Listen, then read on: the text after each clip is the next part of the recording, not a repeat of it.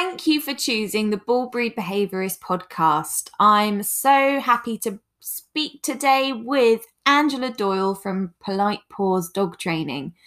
Myself and Angela are going to be talking about separation anxiety, which I know has been a particularly prevalent behaviour issue um, because of lockdown and lots of other things, working from home.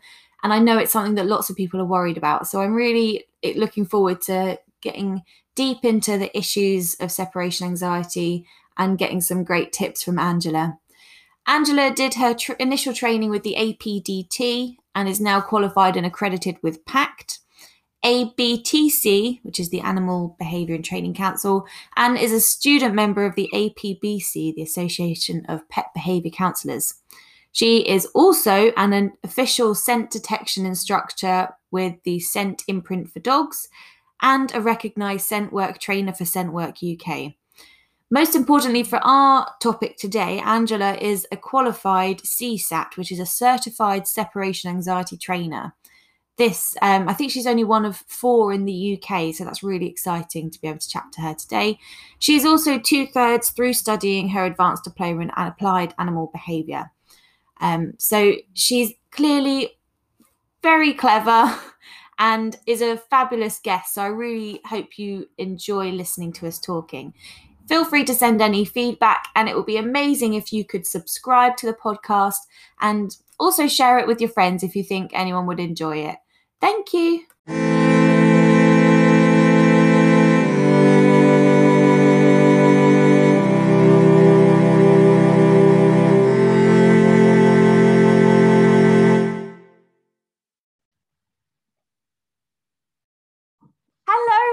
Angela, thank you so much for coming to chat to me.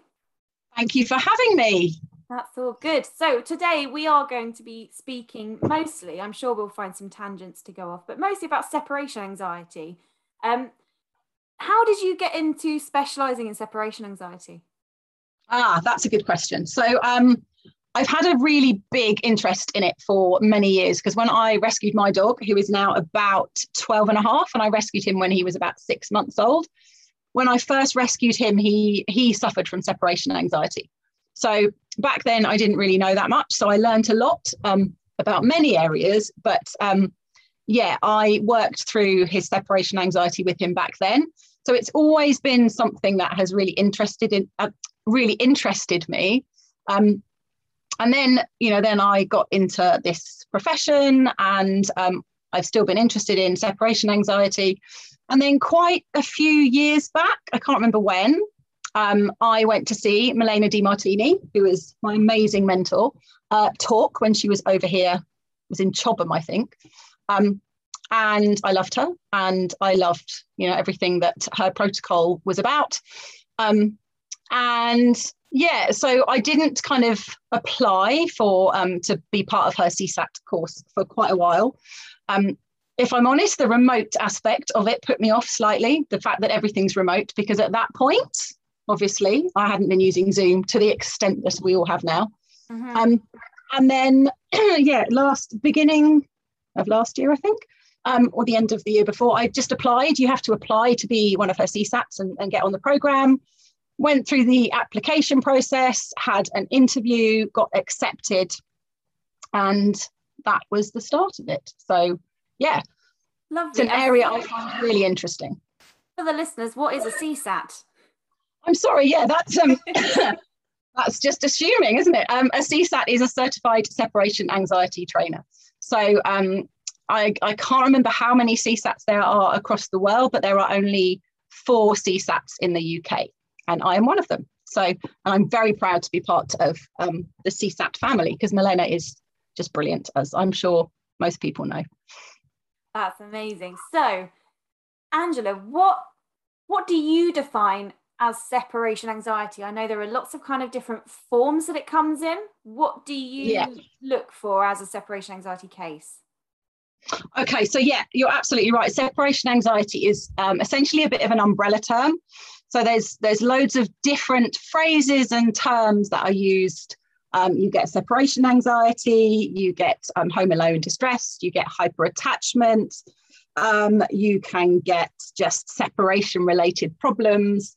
Um, when I am starting working with a client, um, basically what I'm looking for is is that dog showing any anxiety when they're left alone. Um, so what that looks like varies from dog to dog. A behavior, the behavior that one dog might show when they're left alone and experiencing anxiety could be completely different to another dog. So it can vary from panting, pacing, so your typical kind of stress signs, um, to vocalizing, and that can be whining or barking or howling.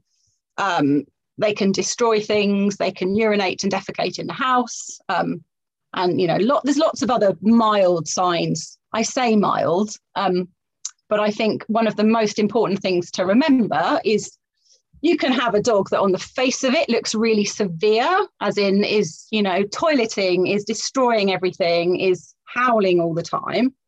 Whereas uh, another dog is just, just in inverted commas, uh, pacing around.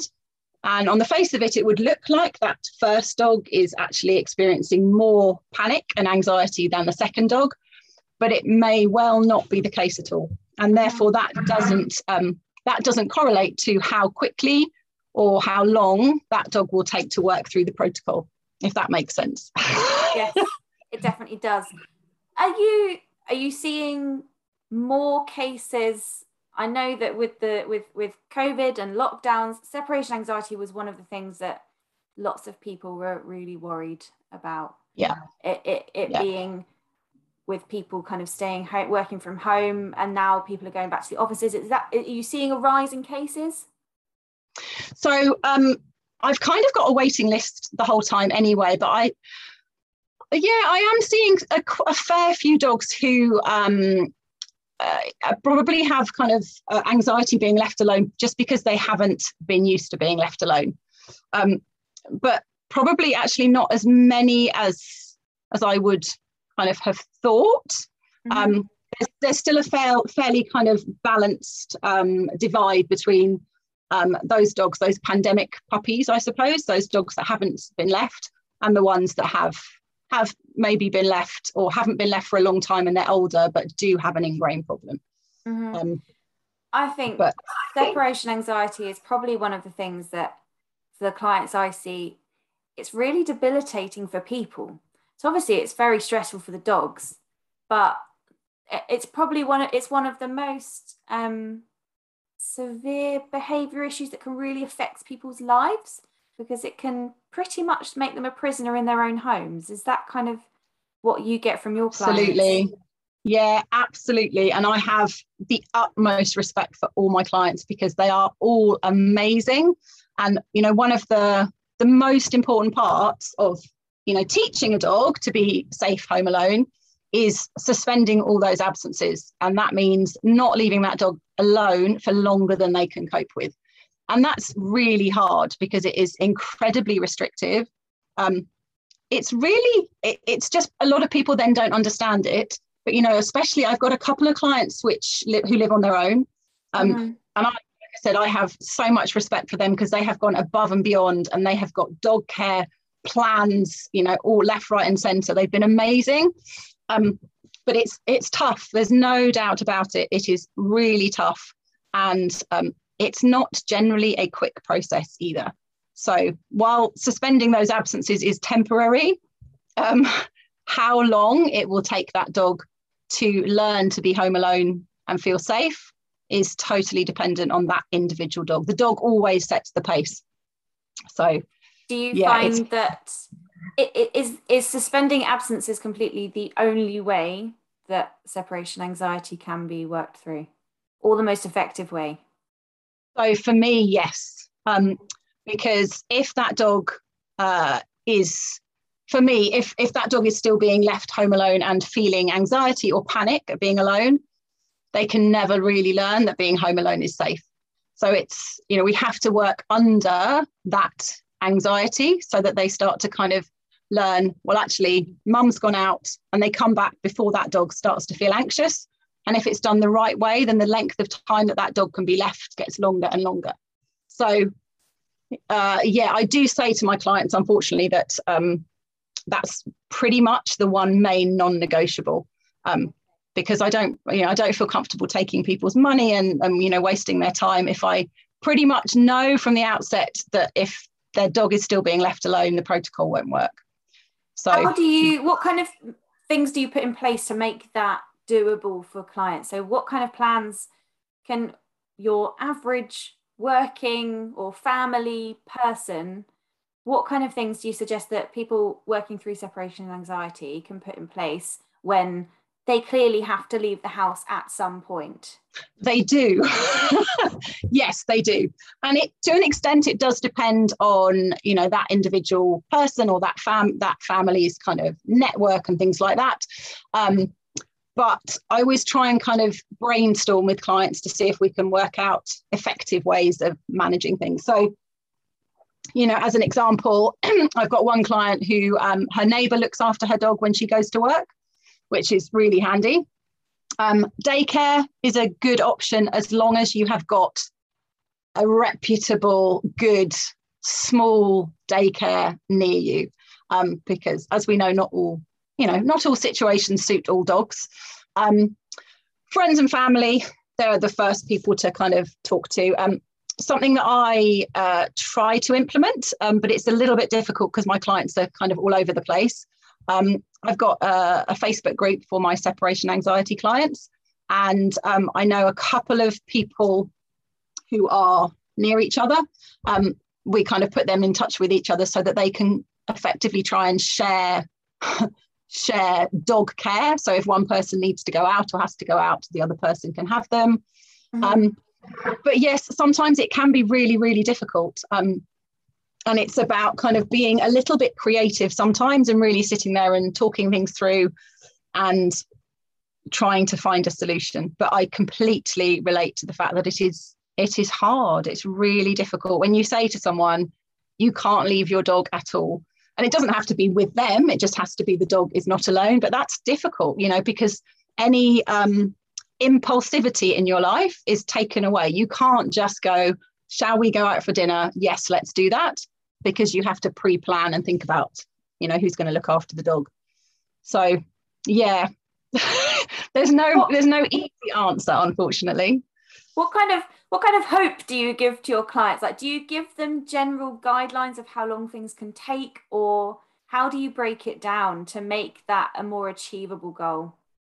That is a really good question and it is pretty much the most common question i get asked how long will it take and it's it's kind of the question that I wish I had some kind of crystal ball or magic wand because it's it's just impossible to answer. So, um, how long it will take to be able to get to the stage where someone leaves their dog for two hours um, is impossible to say because of the fact that that dog will set that pace. So, you know, some dogs um, work through the protocol seamlessly, really quickly, but that is really rare. So usually um, I say to people to, I can't give a time scale, but to think in terms of months rather than weeks for sure. Um, and also something that I think we always have to factor in because it's really common is um, you are going to hit people working through separation anxiety are more likely to hit kind of setbacks um, plateau, plateaus. So you might, you know, reach a certain duration and kind of feel fairly comfortable that you can go out of the house for, I don't know, let's say 10 minutes or 15 minutes. And then, you know, your dog might hit a regression. So you go out the house for one minute and, and they can't cope with that. And that can be incredibly demotivating for everybody, but it's so common. And it just is that dog saying, I was ready for 10 minutes the other day. I'm not ready for it consistently. So we just have to go back work under that dog's kind of anxiety level and just build their confidence again and build up. Um, so yes, the time scale is a really difficult one, but separation anxiety absolutely can be treated. Um, mm-hmm. it, it can be treated. It's just about we use systematic desensitization to just gradually and incrementally teach the dog that being home alone is safe. Um, it's just quite a long process sometimes. I can imagine that Zoom has really opened up the world for you to be able to help people because that consistent support from somebody who knows what they're going through and can help them make progress. I think probably Zoom has been a real godsend for for the separation anxiety world because you can help so many more people. Um, yes, absolutely. Yeah, and that's that's one of the most important things. So um, even before COVID, um, remote working was mu- is much better at separation anxiety work works much better remotely than it does in person anyway. Um, because if I were to go to a client's house and then we, you know, we left the house and, and watched the dog on a camera, the mere fact that someone else is there is going to change the dynamic. So that behavior of that dog at, during that absence is not going to be completely true to life. Whereas if I can just watch on a laptop or an iPad, um, it means I'm getting a real true picture of how that dog is coping and what behaviors they show and and all that kind of that big picture um, so that we can build it up from there um, but yeah it's brilliant because I, I have clients all over the place um, someone I, I graduated this morning or this afternoon um, they're in bristol um, i've got another client in bristol i've got people everywhere so it's yeah it's um it does open things up which is nice and how often do you um chat to people how often do you have sessions so um, I tend to work with clients uh, five days a week. Um, but I get very invested in all of my clients. So um, I say five days a week, but we're always messaging in between. So um, yeah, so they do five um, five days a week. They do training plans, which are written on a daily basis by me, dependent on how they did in their previous day's session. Um, and then we have one one day a week, which is a live session with me. So that's where I get the chance to kind of watch them work through their session for that day. Um, and I can just see, you know, how the dog is coping, whether their their baseline, their kind of anxiety level is increasing, whether I, I can push them a little bit.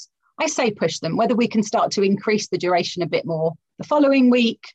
Um, what behaviors are they showing? Are they, you know, more relaxed than they were the week before?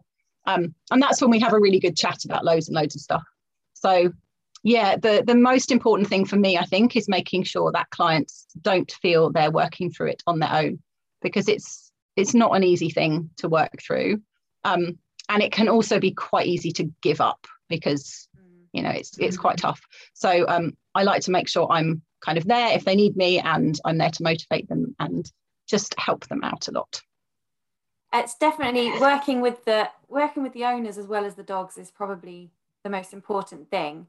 And i find i, I find with a lot of most cases and most kind of behaviors owners blame themselves a lot for what's going on as well um, do you, what do you what are the causes of separation anxiety what do you say to people who say have i done this have i made my dog like this what what do you say to yeah. them yeah, that's that's really true. Um, I get a lot of clients worried that um, it's something that they've done that has, you know, given their dog separation anxiety. Um, you know, sometimes people will be told um, their dog has separation anxiety because they let them sleep on the bed, or you know that kind of thing. So uh, in terms of causes, so um, we know a lot more about what does not cause separation anxiety um, over what does cause it. Um, even though separation anxiety has been the most um, most studied behavior area in the last uh, like four decades, I think. Um, there's a lot of research on into it, um, but we still know more about what doesn't cause it. So, uh, you know, what does cause separation anxiety? What can cause it? You know, it can be caused by by trauma. It can be caused by um, uh, a stressful situation in the home. So if there's been a burglary or if the fire alarm has gone off, um, it can be caused by if there's you know like construction nearby.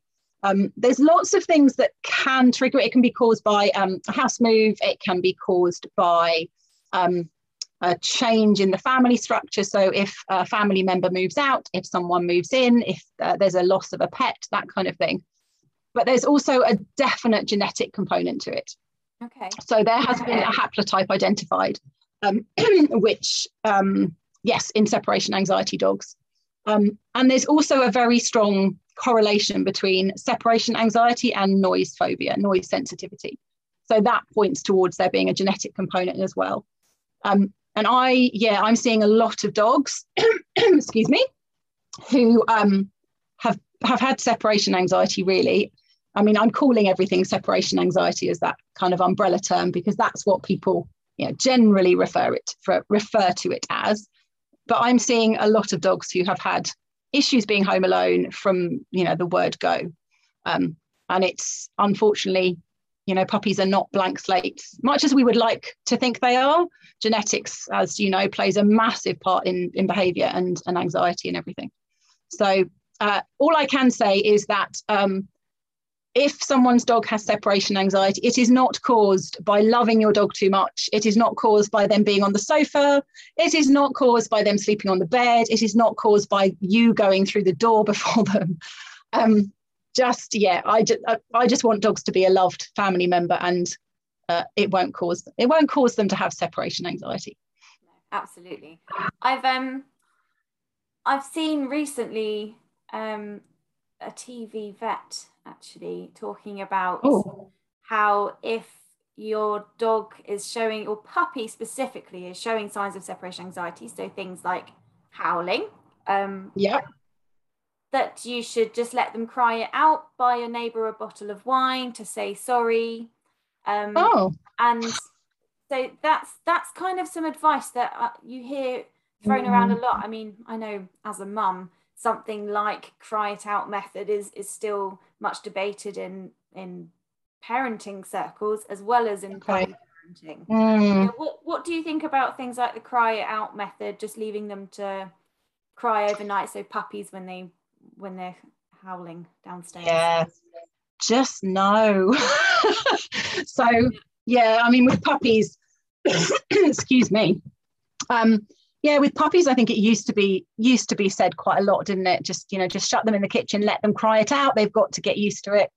Um, yeah, I think there's just no. So there's there's studies that have shown that um, if puppies are uh, exposed to prolonged periods of stress, then it can potentially contribute to anxiety um, and other behavioural disorders um, later on in life.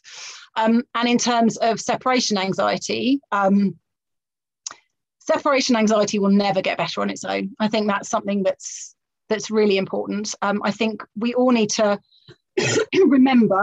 I think I just need some water. Hang on. Have a drink. I promise it is water. Um, I think we all need to remember that um, separation anxiety is a is not the dog being naughty.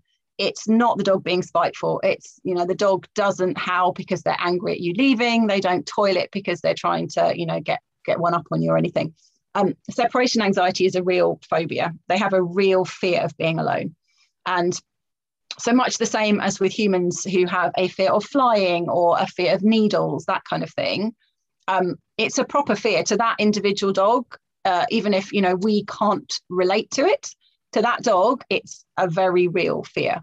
So, uh, apart from it not working and just let to letting them cry it out, for me, there's a definite ethical and welfare issue of just letting a dog kind of cry it out and let them to get on, let them get on with it. Um, so I think we need to. Um, sorry, yes. If if you have a puppy that's just kind of fresh out fresh out of the litter, left its mum, yep. has come back with its new family who love it very much.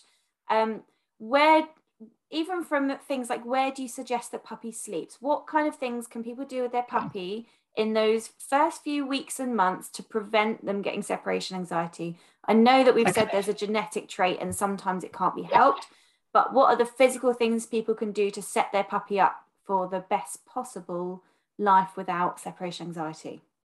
Yeah, absolutely. So, um, the first thing I think uh, I want to say is that um, I would always have a puppy sleeping with me. So, without a doubt, I would, you know, always have them sleeping with me um, personally for as long as they want. so, you know, until they choose, they don't choose to not sleep with me, basically. Now, the other thing, the one thing I think that is a real concern for a lot of humans is the factor of if I let my puppy sleep with me, am I making a rod for my own back? Will they never be able to be left again? And actually, uh, I want to kind, I don't know, I want to try and kind of dispel that myth because it is a bit of a myth. Um, taking aside, like you said, dogs who you know have a genetic, you know, are genetically wired to kind of you know be more predisposed to separation anxiety. Um, if a dog is allowed to sleep with you, you know, if a puppy sleeps with their human um, and that kind of thing, um, eventually they will not need to sleep with you the whole time. Um, and they'll choose, you'll find that they choose to sleep elsewhere, or they'll, you know, maybe choose to sleep downstairs and come up later, or, or whatever it is. Um, if we enforce separation on a puppy before they're ready, then uh, you could potentially be increasing their level of anxiety. So I do think it's important to get puppies used to being, you know, on their own to an extent because everyone has to go out, like you said earlier. You know, we can't spend 24 7 at home, unfortunately, all the time. Um, but it's important to build up um, absences with puppies in very short increments. And what I mean by very short increments um, will be individual to that puppy. So uh, if, you know, say puppy is in a pen um, in the kitchen, for example, and you walk into the living room and your puppy starts crying within about a minute, then a short increment for that puppy is going to be maybe 15 seconds 30 seconds maximum so that you know you're leaving but you're coming back well before they have got worried by it. Um, and that's the really important thing not just with puppies but with dogs who have separation anxiety is that you build up the absences very slowly, but the starting point has to be under the point that that puppy or that dog starts to get anxious, really. It's in a very simplistic, simplistic kind of way of explaining it. Um, but and then build it up slowly. Um, and with puppies, um, you can start to build more of a positive association with being left. So with dogs with separation anxiety, I don't tend to recommend the use of food toys, um, mm-hmm. which I can explain in a second. Um, I love food toys at all other times. Um, but for puppies, um, you know, if you kind of just leave them and go into the other room or go upstairs, and, and before you do that, you give them a licky mat with something nice smeared on it, then that will help to kind of build a positive association with them spending time on their own. But uh, yes, it's just it's kind of building up very very slow increments. Um, and only as much as that puppy can handle. So I wouldn't, you know, with a, a 10 week old puppy go, I'm just going to go out for an hour and see how they do because um, it's just going to be too long for most puppies anyway.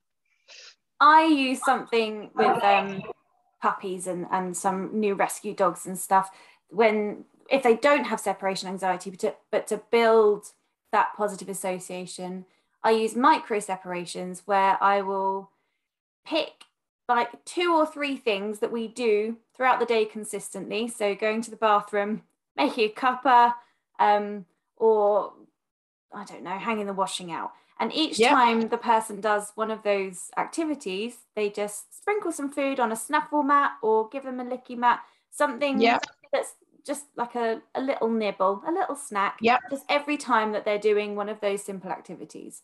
Um, yeah, because absolutely. That, that, that helps the people to remember because they, they're you're sticking with an activity rather than necessarily yeah.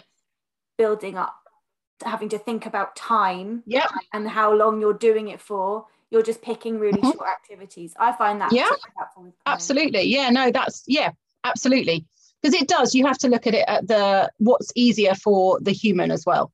Um, because if anything becomes a bit overwhelming or you know a bit too much then it's it's our instinct isn't it to just go oh i can't do that. Mm-hmm. so yeah absolutely. That's yeah i like that.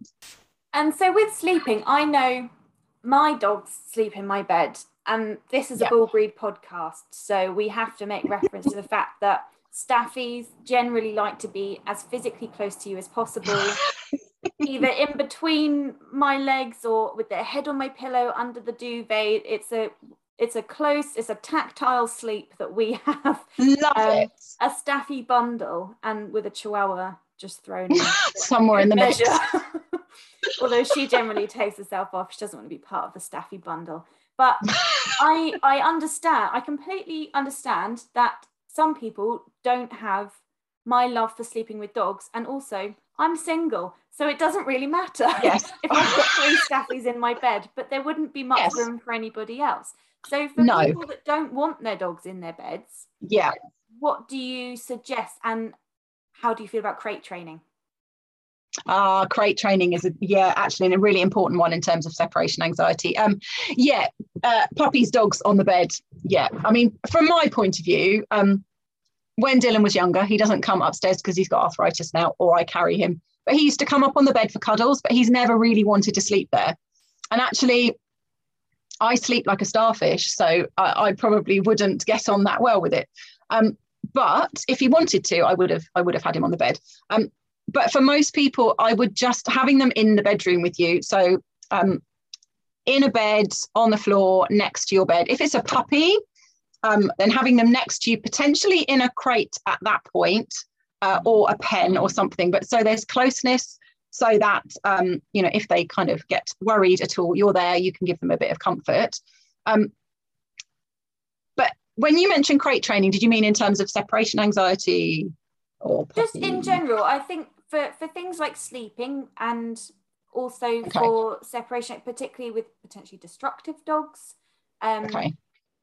Right. Just, yes. Just talk. What are you? What are your thoughts on crate training? When would you? Okay. In terms of separation, and when would you not? Okay. Okay.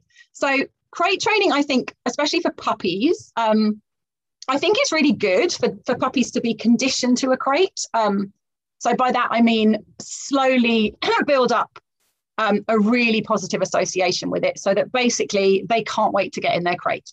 Um, and the reason for that is not really so much in terms of putting a puppy in a crate all the time, although it, you know, some kind of um, confinement can be helpful. Um, but I'll come on to that.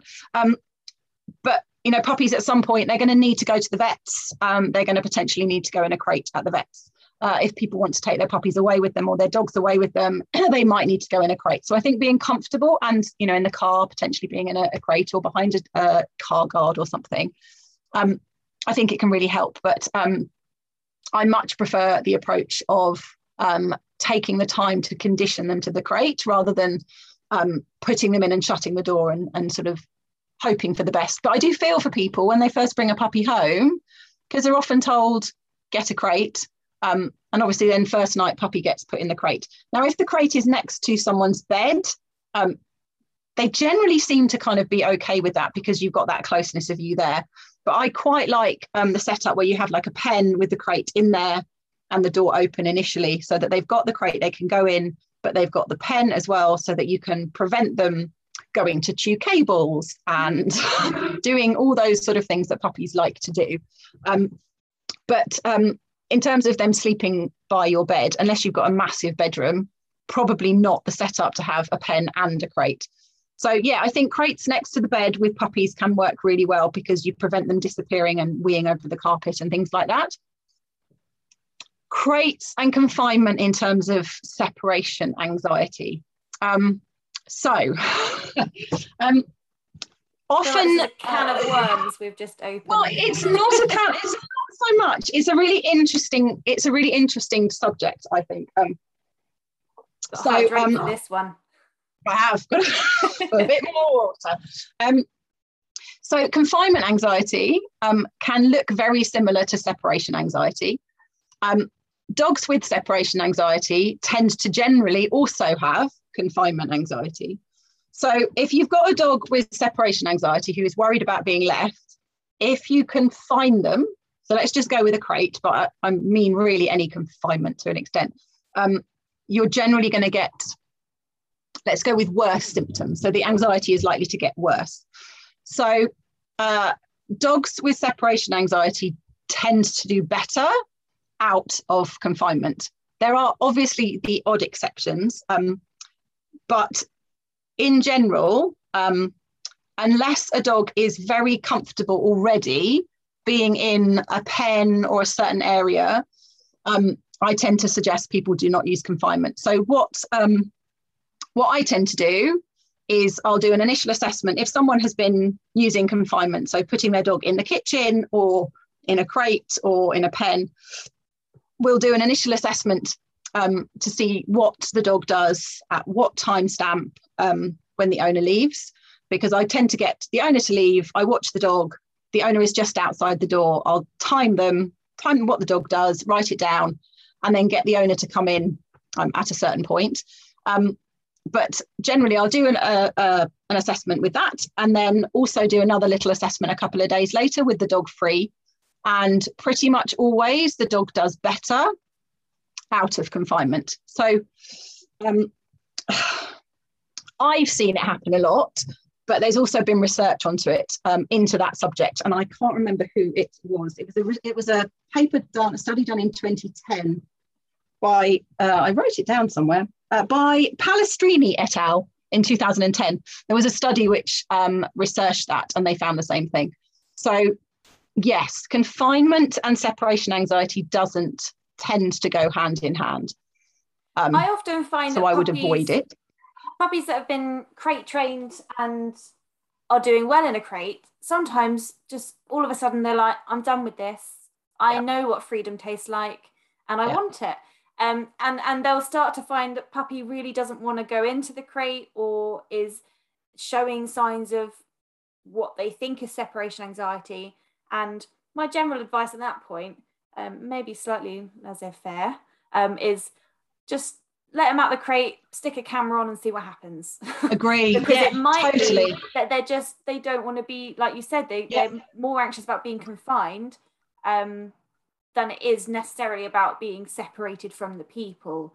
It's yeah. just they they don't want to be confined anymore, and they as as puppies get older and they need to sleep less so they are awake more and more active and they yeah. need more stimulation um, sometimes just being confined can cause those issues rather than being um, a solution yeah absolutely no totally agree i think um, that's the very first thing to to make sure that any anxiety seen is not just because they're being confined. Because that's really easy then leaving them out. Yeah. I actually you can always I, I had I had my Doris, my many tears puppy farm yeah. chihuahua. Um she was the opposite.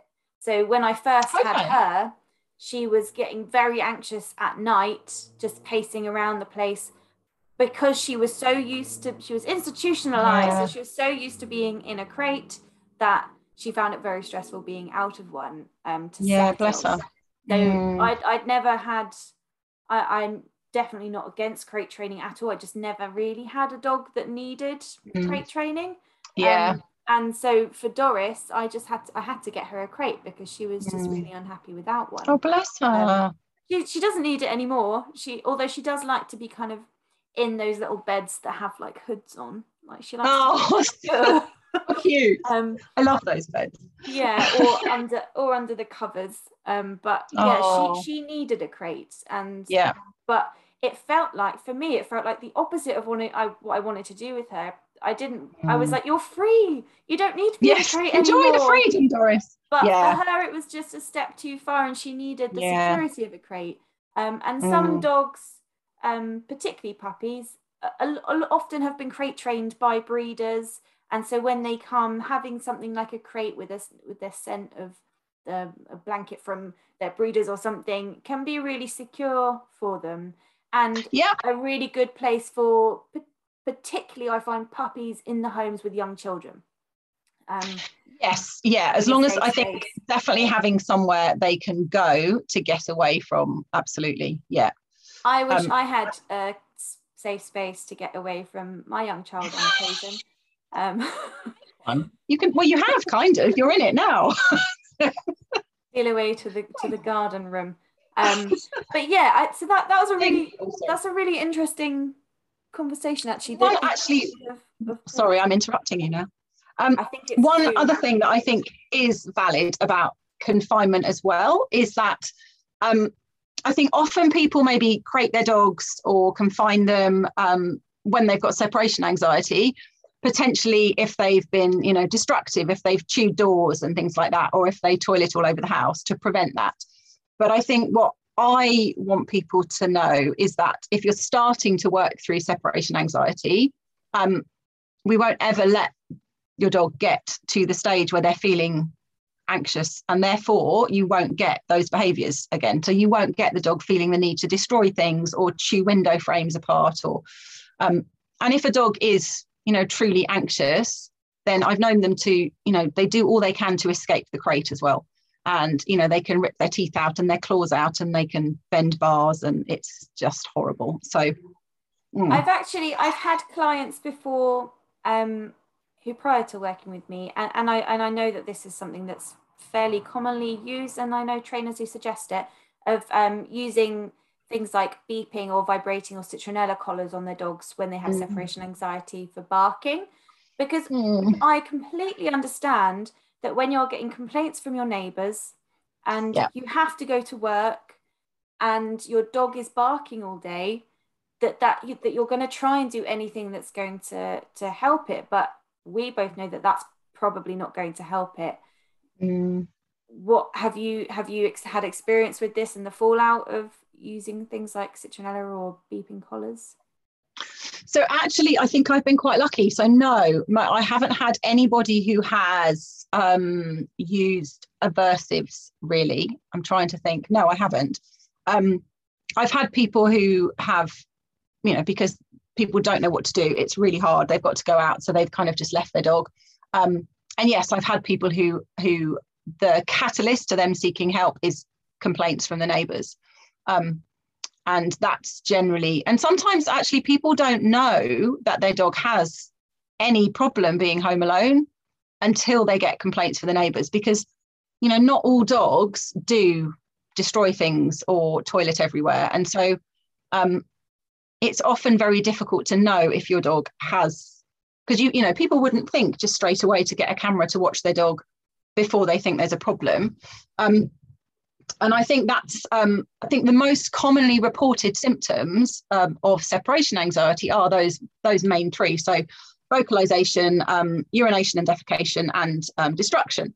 But then I often think that they are the most reported because they are the most significant to us. Um, you know, if our dog only, in inverted commas, paces or pants and can't settle, um, that dog is likely feeling the same level of anxiety, but it's not as obvious and it's not as um, what's the word? It's not as intrusive i suppose. It's not as you know it's not going to get complaints from the neighbors and it's it's still going to mean that we can leave but the dog is albeit the dog is anxious. Mm. um so yes no i'm lucky not to have i haven't actually had clients that have used that but i do have something in my terms and conditions um which do specify that no i mean they wouldn't anyway my clients are amazing but no aversives or anything um, can be used because it will just um, increase anxiety. What what really what do you think? The, well, what do you think the fallout could be of using something that's going to suppress the barking? So, if generally, if if the dog is displaying their anxiety by vocalizing, and they have something that is going to suppress that that kind of barking or howling, um, that anxiety is still going to be there. So it's just going to be more likely to come out in something else, um, in another behavior. So that vocalizing could then become um, destruction. Um, quite possibly could, you know, the dog could start peeing and pooing everywhere because that's going to cause increased anxiety. Um, it's just, I think the main thing is it's just not going to help. The only way to to address it is to address the underlying emotion. So address that anxiety um, so that they feel comfortable when you leave the house, basically. So we touched on food toys earlier. Why is yes. just giving your dog a Kong not going to be the answer? Okay, so um, I will say I love food toys at all other times of the day. Love them. I think they're brilliant. Mental stimulation. I give my dog because he's old. I give him lots of extra things now to replace his exercise that he can't do as much of. Um, but with separation anxiety, so there's a number of reasons that food toys, um, I don't suggest food toys are used. So the first one is if a dog is, is anxious, um, they might eat the, they might eat the Kong, but they also might not. So they're anxious, therefore they'll leave it until you come back. But if they do, if they do start eating that Kong when you leave, it can give us a bit of a false read. So, you know, someone could leave their dog and be watching them on a camera and thinking, well, they're fine. They're they're eating the Kong. They're good. They're comfortable. Um, and then say it takes them 10 minutes and then they finish the Kong at 10 minutes and then they start to panic. So then, you know, it's easy to think, well, the dog's fine for 10 minutes, but any longer than that, they can't cope with. But actually, if you kind of watch the dog eating the Kong, you'll be able to probably see some really subtle signs that that dog is not comfortable. So that could be as simple as if you you know look at their eyes or their ears or other things that they're doing. Um, so I kind of want to avoid any false reads. I want to just just really see the dog and get an idea of, of how they cope on their own. Um, the other thing as well is um, if we give our dog a Kong every time just before we leave, um, then that Kong can start to predict a scary thing is about to happen. So if the dog is anxious about being left alone, we give them a Kong. Therefore, us giving them a Kong can predict that something they're about to be left and feel anxious. So it can basically become uh, what's known as a pre-departure cue. So all those things like um, anything that triggers anxiety in that dog because it indicates to them that their person is about to leave, they're known as pre-departure cues. So keys or shoes or locking the door, shutting windows, picking up your bag, um, giving them a Kong. So then you know you've just got a whole other pre-departure cue so um, yes i just prefer to work on that individual dog and teaching them just to be comfortable on their own just chilling out and when they've built up some a level of kind of duration that they're really comfortable with then we can introduce food toys at a later date you know if the person's going out for a couple of hours once the dog is super comfortable then we can just chuck in food toys to give them something to do so yes that's a very good explanation. I think that something that comes to mind when you talk about um, it being a false read is my my son is quite a shy boy and mm-hmm. He, he loves having his mummy with him. And Aww. if I if I take him to a party and he's feeling a little bit anxious, but I'm I'm with him, he's kind of all right. But if I waited until he was just kind of talking to a friend or something and then I left without him knowing, he might carry on talking to his friend for another 10 minutes, but the second that he knows I'm not there, it's actually going to make his panic more than if I'd have just left him with him knowing. Yeah. I love so that I, explanation. Yeah. I find that that's kind of an anecdote that I use to mm. explain mm. that feeling of he he might have been carrying on to his talking to his friend, but he or playing, but he didn't know I was gone. Um, yeah. And actually, I think it kind of would ruin the trust a little bit more. Yeah. And probably absolutely. make him, the next time I try to take him to a party, he might be more clingy with me because yep. he's anticipating the fact that I might leave at any minute. So he might not mm-hmm. go and talk to his friend or play because he's constantly looking to see is she going to leave? Is she going to leave? Um, yeah. So it can increase anxiety as well as just kind of being a false read i yeah. find um, mm, absolutely no that's a really good um, analogy actually with your son yeah and um, something else that sometimes people say is that if they sneak out kind of sneak out the back door and go round then they can leave that way um, so it's really common for dogs to have to be you know maybe comfortable with the people going out of the back door because they don't ever leave through the back door they just go into the garden and you know for short periods of time Mm-hmm. Um, but if they go out the front door, then that's what triggers the anxiety. But something that I think is really important is that we we don't want to con the dog. We don't want to kind of sneak out and con them. We want to just start to say to them, actually, you know what? When I go out the front door, I'll be back before you feel anxious. So yeah, it's yeah. the same with things like reactivity. You don't just want to distract them through it. There yeah, needs to be absolutely. some real learning. Um, yeah, exactly. there's, there's no learning with distraction. No. I mean, there's um, it, it's all about timing, really, isn't it? And separation, I think, is one of those where timing is just so important. It's just such yeah. an important factor. Yeah. Including those pre-departure cues. What what do you find to be the most common ones, and how do you go about working with those pre-departure cues? Yeah, so I keep them completely out of it to start with. Um, and I kind of tend to wait until the dog has a really is really comfortable at usually around 10 minutes. So sometimes sooner, but around 10 minutes. Because at that point, um, what previously indicated something scary. So picking up the keys meant to the dog, oh no, mum's going to leave. I'm going to about to feel really anxious. I'm really anthropomorphizing, but um, you know, when the dog has, has built up a bit of duration and they're comfortable, it becomes much easier to just fold those keys or those other pre-departure cues in because at that point they don't have that same kind of salient association they they aren't associated with such a scary kind of thing so uh, at that point uh, you know we'd maybe kind of work on just adding uh, picking up the keys and putting them back a couple of times in that one training session um, and making sure the dog is comfortable seeing what behaviors they show when the people pick up the keys, when the sound of the keys appears, you know, whether they're kind of coping with it fine. Um, and we add them like that. And that becomes much easier to just fold them in that way. And the pre departure cues definitely vary um, dependent on like everyone's individual home and setup. Um, the common ones with everyone are keys and coats and bags and shoes, that kind of thing.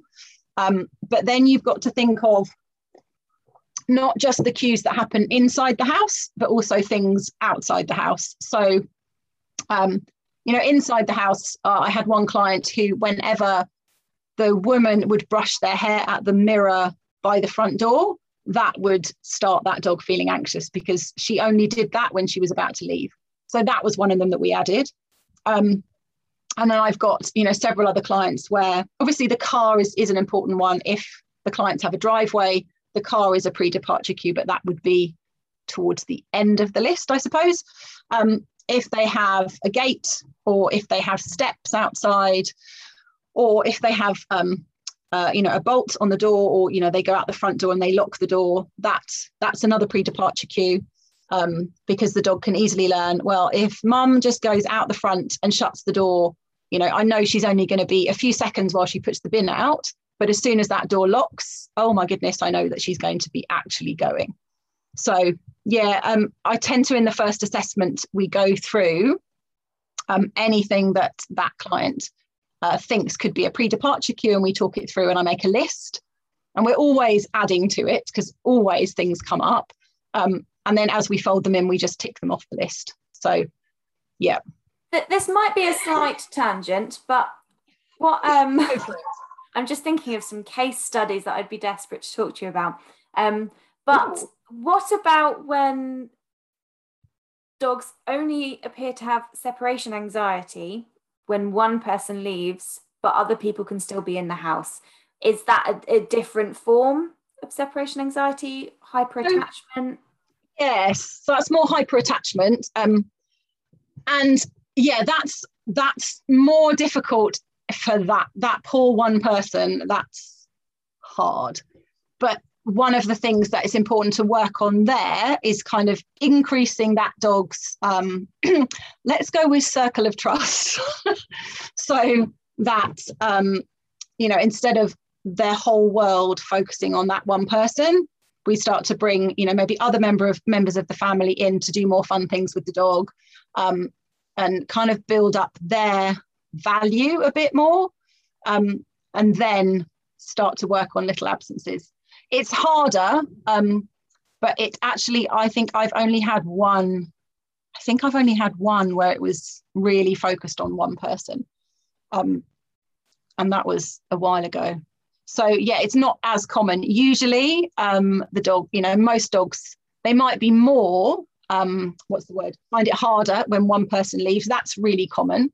Um, and that's one of the reasons I track an awful lot of data. So when we do our sessions, um, I have a specific data tracking web um, website um, spreadsheet, and you know we track things like the time of the day that they do the session, how much exercise they've had, what what form that exercise was, um, a load of other stuff, and we also track who which family member or combination did that session, and it's really common.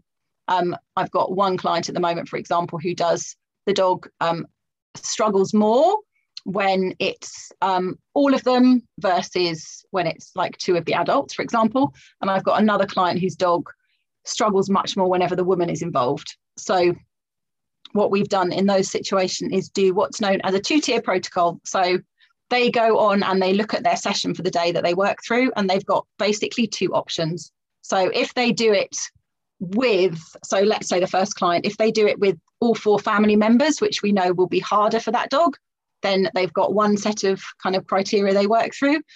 And if they do it with just the two adults or one adult, they work through the second one. So the first one would be easier than the second. Did that make sense? It made sense in my head, but I suddenly realised I know what I'm talking about in terms of the spreadsheet. no, it, it did make sense. I was kind of, I probably started daydreaming a little bit about how lovely your clients seem. And mine are too but sometimes getting people to give me the data that i'm looking for can be quite tricky. So i i keep uh, okay. behavior diaries. Um, i've got an online form. I've tried to make it as simple as possible but i think it's so important to track data to be able to so get important. to to get the progress because if we don't have the data unfortunately we're not mind readers. Um, are we not? No. no, we have no, we have absolutely. many positives, but mind reading for me is yeah. definitely not one of them. But it's yeah. just it makes it makes our job so much easier in terms of getting progress and staying on track yeah. when we have the data to absolutely to back up what we're doing. So, so important. Love, yeah. I love that you've got spreadsheets. I've got pie charts and everything, but yeah. Um, just need to really hammer home how important it is. It's, um, it is hard, I suppose. Bless them with my clients. Um, I work with them so, so, many days a week that um, they can't really escape it.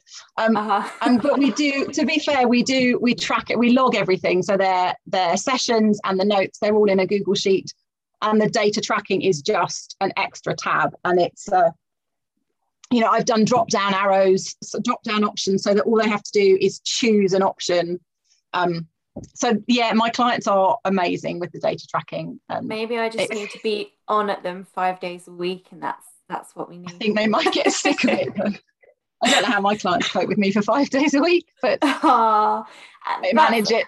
No, I, I love it. I love some data analysis. Yeah, I, I do as well. It, it just creates because I find often with things like separation anxiety, it's really easy to forget where you've come from. Absolutely. Um, and yeah. and to, to to think, oh my goodness, I feel like we've barely gone anywhere and I still can't yeah. leave the house.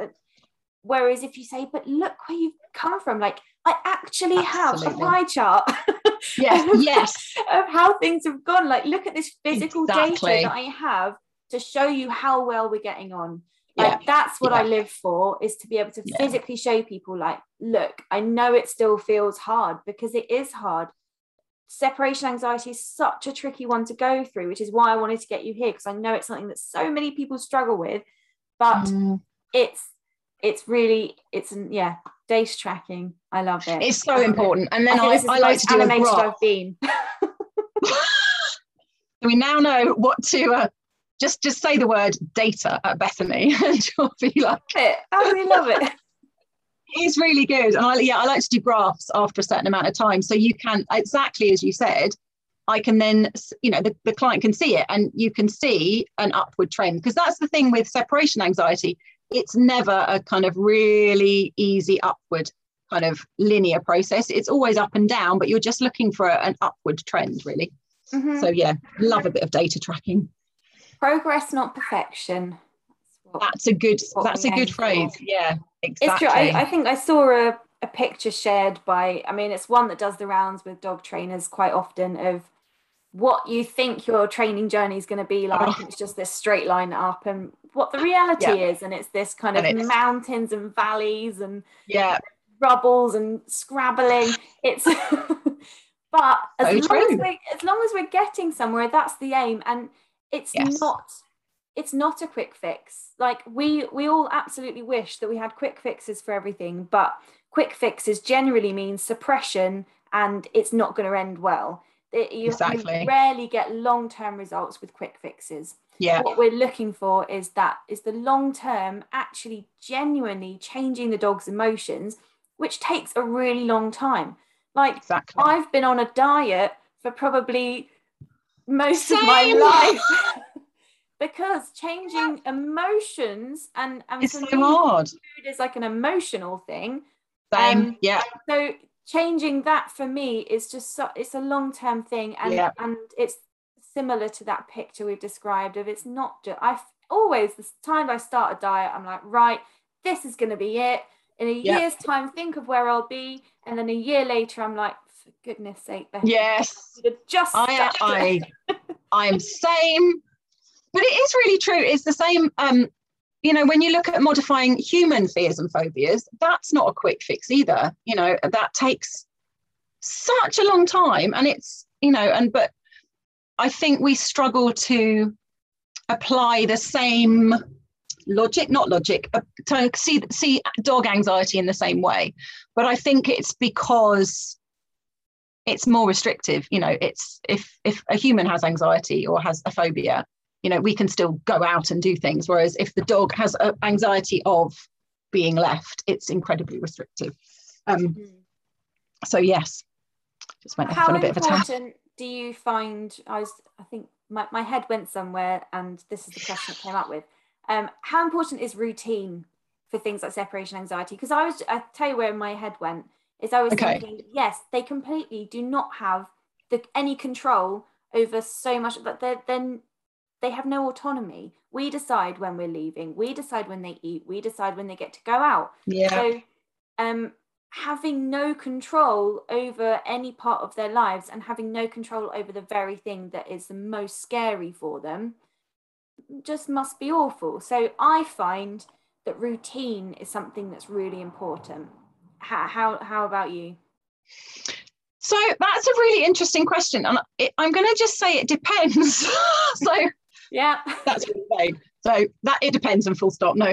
Um, so the reason I say it depends is because, um, and this is another another reason the data tracking comes in really helpful. That's not English. Is really helpful.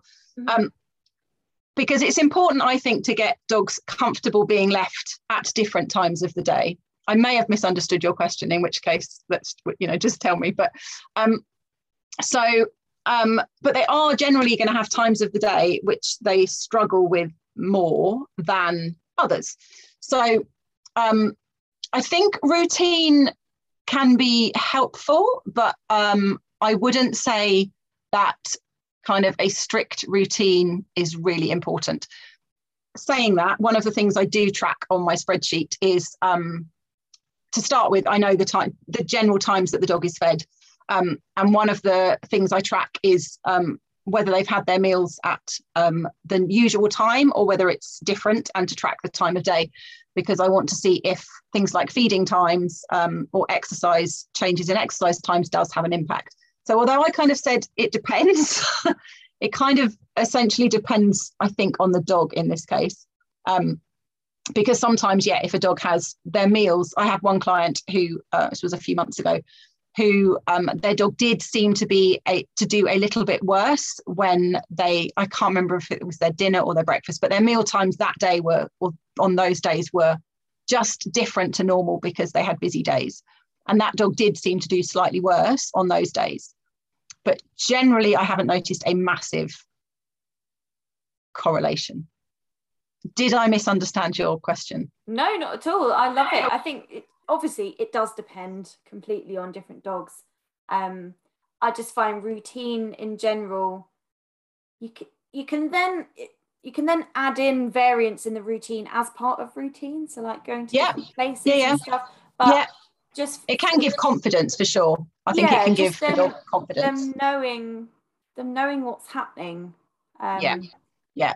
Because often um you know i've i've got a few clients whose dogs um you know i tend to say to them to walk i mean not to walk in exactly the same place but actually if they go to too many new places that causes the dog anxiety because it's a new environment so actually for that dog it's not really conducive it's not really helpful to take them to loads of new places because it causes them more anxiety so yeah I think we could do a whole new podcast on this. Um, I've got, I've got a client who cannot. They have to go to one park in the morning and a different park in the afternoon, but they can't use the ball in the different park because if they do, that their behaviour completely changes we, we've had to really fine tune her routine and that oh. structure oh. has allowed her to feel confident like yeah. she's actually off being a dog on her walks now rather oh. than just kind of like hanging around the person like what do i do she, she, oh, she that's really lovely. thrives on it um mm. so i know some every dog's different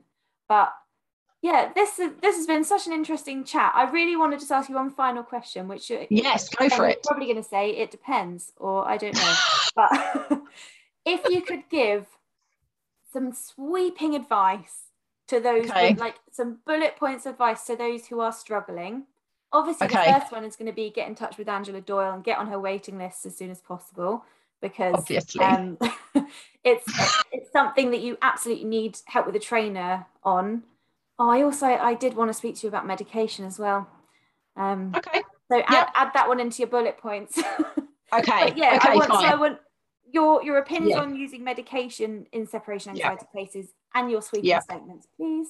Okay, so um, okay, what you just said, I, I, obviously it's what I do, but I do genuinely think um, separation anxiety is something that's really tough to work through on your own. Um, and I've had clients who've worked through, tried to work through it for a few months, and they've got, got some good foundations, but it, it's a struggle. So sweeping statements, I'll do that first, then we'll. Well, let's do meds. I'll do, add meds into that first. So I think medication can be really helpful. Um, I'm not going to go into massive detail because I'm not a vet, obviously. Um, but um, yeah, there have been several kind of uh, areas of research into medication, and um, the gold standard, um, I feel, is um, medication plus behavior modification. So medication will not will not really do anything on its own. It's not a magic wand, it's not a magic pill. Um, medication should not sedate your dog, it should just make them feel better and uh, aid in. I'm trying to not mention any specific medication because I don't know if I if I'm allowed to or not.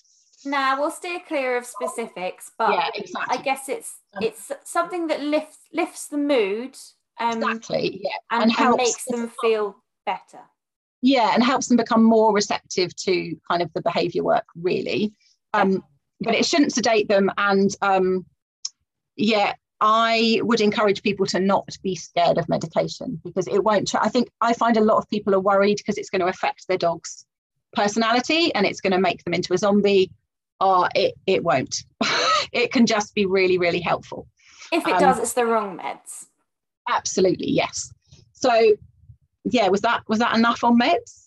Yeah, or? absolutely. I just think it's it's something that is often used in separation cases. Absolutely, um, because it, actually, it, makes a huge sorry, difference. It can do as well. And there was um oh um Dr. Jen Summerfelt, I think. Um, she said something brilliant, and she said um keeping medication, keeping separation anxiety medication as a last resort is like um, not wanting to use insulin in a diabetic patient until they're crashing. So it's ah. the sort of thing where, yeah, I don't think it's, I don't, uh, you know, dogs can get over separation anxiety without meds. Um, but I would say med, meds can potentially make a slow process move slightly quicker. It still won't be a sprint, but it can definitely help. I um, also find with um, generally with separation anxiety cases, there's a little bit of kind of generalized anxiety in them anyway. Absolutely. Like you said, it's often linked with things like noise sensitivity. Yeah. So often you have to help the dog feel better and more better in general and more receptive yeah. to learning. And we know that things like anxiety are going to affect memory. So yeah. you might find that you make a bit of progress and then a little bit of anxiety makes makes the dog not remember any of that and, and, can't replicate it. So Absolutely. i think that's that's where medication can come in it is to help them feel generally better not just in that specific um absolutely. Yeah. but so generally better so that they're in a in a more receptive place for learning and memory and just what we're looking for i guess is a, a, a less reactive mindset so mm. having just giving them that little beat to think about things rather than going into yeah. blind panic. Um, yeah, absolutely. Yeah. No, I'm a big. I I think it can really really help. Yeah. but I, I know I've said it, but I, I I must stress because I think I think people sometimes think it's going to make a massive difference on its own. It won't. It, it has to be alongside behaviour modification. It won't do anything really on it. I mean, it might help generalised anxiety, but it won't really. Yeah. I mean, most vets will only um, prescribe meds alongside behaviour modification yeah. anyway. So yeah, it's something exactly. That, it's definitely something where a behaviourist and a vet need to be working in conjunction with each other to make yeah. sure that we're all we're all on team on the same page. Yeah. Exactly. Agree. So, so sweeping, sweeping. So yeah. Okay. So in terms of um, things that people should remember when helping their dog through separation anxiety. Okay. I want I want your sweeping how to stop them getting it in the first place and sweeping statements on helping them. Wow, no pressure. no pressure. um, um, okay, so um, one of the most important things is uh, to not not always increase criteria. So one of the most common things or the, the really obvious things that I do with all my clients is that everything is toggled. So what I mean by that is all the steps in the sessions they vary in difficulty so we never have an easy step followed by a slightly harder one followed by a slightly harder one followed by a slightly harder one because then you build patterns and the dog motivation is going to be affected um, so that applies to the warm up steps and to the final duration and everything. Everything always varies. So we're never going to go up, up, up, up, up. That's um, a brilliant point. It's really important. It's, um, yeah, it's one of the most important things, I think. Um, and the other really important thing is suspend absences. So dog cannot learn to be home alone safe, to be safe home alone if they are still feeling unsafe being home alone. It's it's kind of not my requirement per se, it's a requirement of learning. So it's just can't learn if they're in that kind of situation. Um, they're the two, I think they're the two probably the most important things. Um, I always say to people, um, so people often want to work on it every day. Um, it's really important to have a couple of days off a week. It won't inhibit progress. So people often think, well, if we do seven days a week instead of five, it will go quicker. It won't. Um, and it could just sensitize the dog to kind of these silly little things that their person is doing.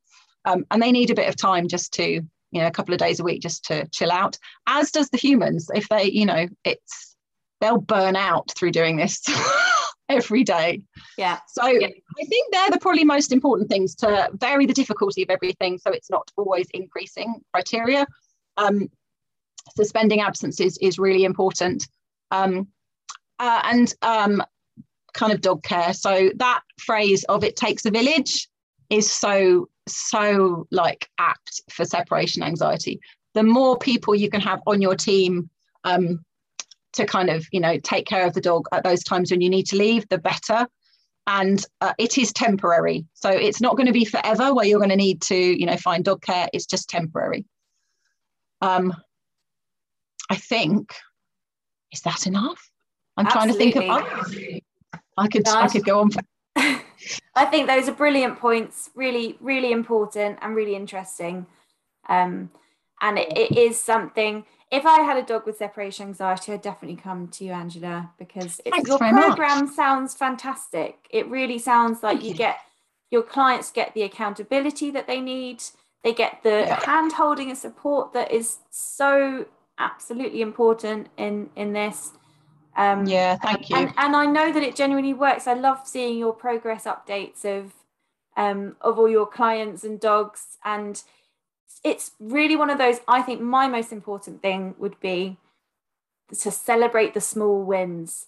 Oh, um, totally, good one. Yes, absolutely. Because yeah. any any progress is progress, and yes, if you are purely thinking I'm going to celebrate this. My goal is to be able to leave my dog for three hours, um, and then the dog walker comes, and then there are another three hours. If that's your goal, you're going to be yeah like, severely disappointed for a very long time, and it's yeah. probably going to make you burn out quicker because your your goals are too high. If I'm like right, I want to be a size six by December, um, then I'm probably going to be very disappointed and go back to living off Snickers and um, hula hoops by January. So it's it's a similar thing. If you celebrate really small wins, every every little every 30 seconds extra it's is so important your goal yeah so, yeah. One of my clients actually not that long ago. Uh, so because actually I hadn't I hadn't even mentioned this. One of the things that I do with a lot of my clients is we'll kind of uh, will think of little mini goals. So what's you know what can you what would you like to be able to do that involves you being out of the house for 10 minutes or 15 minutes and one of my clients uh, this was a while ago actually said um, i'd like to be able to walk just down the road and get a coffee and when she could do that, she sent me like a picture from the coffee shop. She's like, oh my God. and it does, it motivates you because although it's, you know, not, it's not going out for dinner or anything, those are like even uh, one of my clients today. So it was their week two, we're doing our reassessment tomorrow. And I read her session earlier and the dog um, slept on the stairs. And I think their, their final session, their final duration was 32 seconds. Doesn't sound a lot, but given that two weeks ago she was like freaking out and really panicking at six seconds, I think it was, she slept on the stairs for 32 seconds. And I read it and I was like, that is massive. Time wise, it's not, but it, it is massive. So yeah, I'm a I'm a massive, I get really overly excited by this the little wins because it means such a lot. Oh, that was a lot. So I didn't need to speak for that long on that, did I? Sorry. Oh no, absolutely. I love it. I actually I I always end up kind of winding down the conversation and it goes on for another like half an hour it's definitely something that i do and i and, and this is it this is the final final because i know you probably want to go and see your dog maybe have a sleep um it is nighttime when we're recording this um i'd love to just end on like one of your favorite wins what's your like a favorite case study give Ooh. the people some hope angela oh i've got i've got loads so that's great but we want Give us one. Just want one, one. Smashing one. Yeah. Okay. Okay. Oh my goodness. Um, okay. So actually today, um, I had, I'm going to give you two actually, because they're very different. Okay. Um, I had one nine-year-old cocker spaniel graduate today, um, and he so he's had separation anxiety all his life, like all his life, and um, they've just managed it. And they've recently moved back to this house that they're in now, and they were like, okay, we need to do something. Um, and yeah, in the I can't remember without looking on his spreadsheet what he was like at the beginning, but today he just slept. Like he was on his bed, then he got up, wandered into the hall, came back, got on the sofa two hours, and he could have done longer. Um, and what I love about this client and this dog is that um, so my client, uh, her family were not so they were a bit skeptical to start with and they're they're completely like her other half is completely on board now. Um, so that's brilliant. And then um, another, yeah, actually, let's go with this one. So another client who's got, um, uh, I won't say the breed actually because I don't want to. Uh, I don't want to highlight who they might be. So they uh, they worked on it with someone else, I think, and on their own for a little bit before. Then they came to me, and we did a couple of months, and then they took the protocol forward on their own a bit and we did kind of ad hoc zoom sessions as and when they needed. Um, and he was difficult. So he um, he was quite inconsistent. He was eventually put on meds. Um, the owner was a little reluctant to start with which i get. He was put on meds but he's been very up and down um, you know, he would kind of get you know sleep in the hall for 45 minutes and then you know the next time he wouldn't cope with like a minute um, and she her and her husband have been honestly, they deserve a medal. They have really stuck with it when it it could it would have been easy to give up. And um, yeah, she sent me a message a couple of days ago, and um, they went out to Sainsbury's together for an hour, and he just slept. I mean, they were watching Aww. him the whole. So that hasn't been an easy road. So that absolutely has not been easy for them, and it's been most of the year. But he's getting there now, and they can now like legitimately see light at the end of the tunnel. So they're the kind of things that they really warm my heart because I know how much they've struggled and I know how close they've been to going. I just don't know if this is going to work. And I keep going, I promise you it will, just let's keep going. Mm. I absolutely love that. Those, are brilliant case studies. It wanted to end on some hope because it, it can just feel so so dark for people going through it. Um, but it can do. It but it can, it can absolutely can do. It absolutely can do um, it just it just needs dedication, I suppose. But yeah, uh, you like people will get there. If if anyone listening is working through separation anxiety, you will get there. And just please don't give up because anyone who's working through it is awesome. They're doing a really good job because it's hard. So It is. yeah. Right, Angela, where can people find you? So um, my website is uh, politepawsdogtraining.co.uk. Um, and that's me. So I have a page on separation anxiety on my website. Um, if anybody wants to drop me an email, uh, can I leave my email address? Absolutely. Um, my email is angela at politepawsdogtraining.co.uk. It's a bit long. and social um, media? social media is just polite paws dog training i believe um so yeah on facebook i never know how it's written on facebook not really sure how to tell i think it's oh it's at polite paws dog training um and instagram you look how useless i am don't know um, instagram is polite underscores po- oh my goodness polite underscore paws underscore dog underscore training Lovely. good luck anyone good luck anyone who that bit I'm sure they will find you. And if they can't, then they can always send me a message at theballbreedgirl.com. Um, Lovely. And I will, and I will pass pass them on to you. Um, thank you will- i'd love to have a chat with anyone Yeah, and, and I'll um when I share the podcast, I'll I'll tag you in it as well. Well, thank, Thank you. you. so much, thank Angela. you so much for having me It's been such an lovely to chat thank you brilliant No worries. Right. Thank Right. you so much.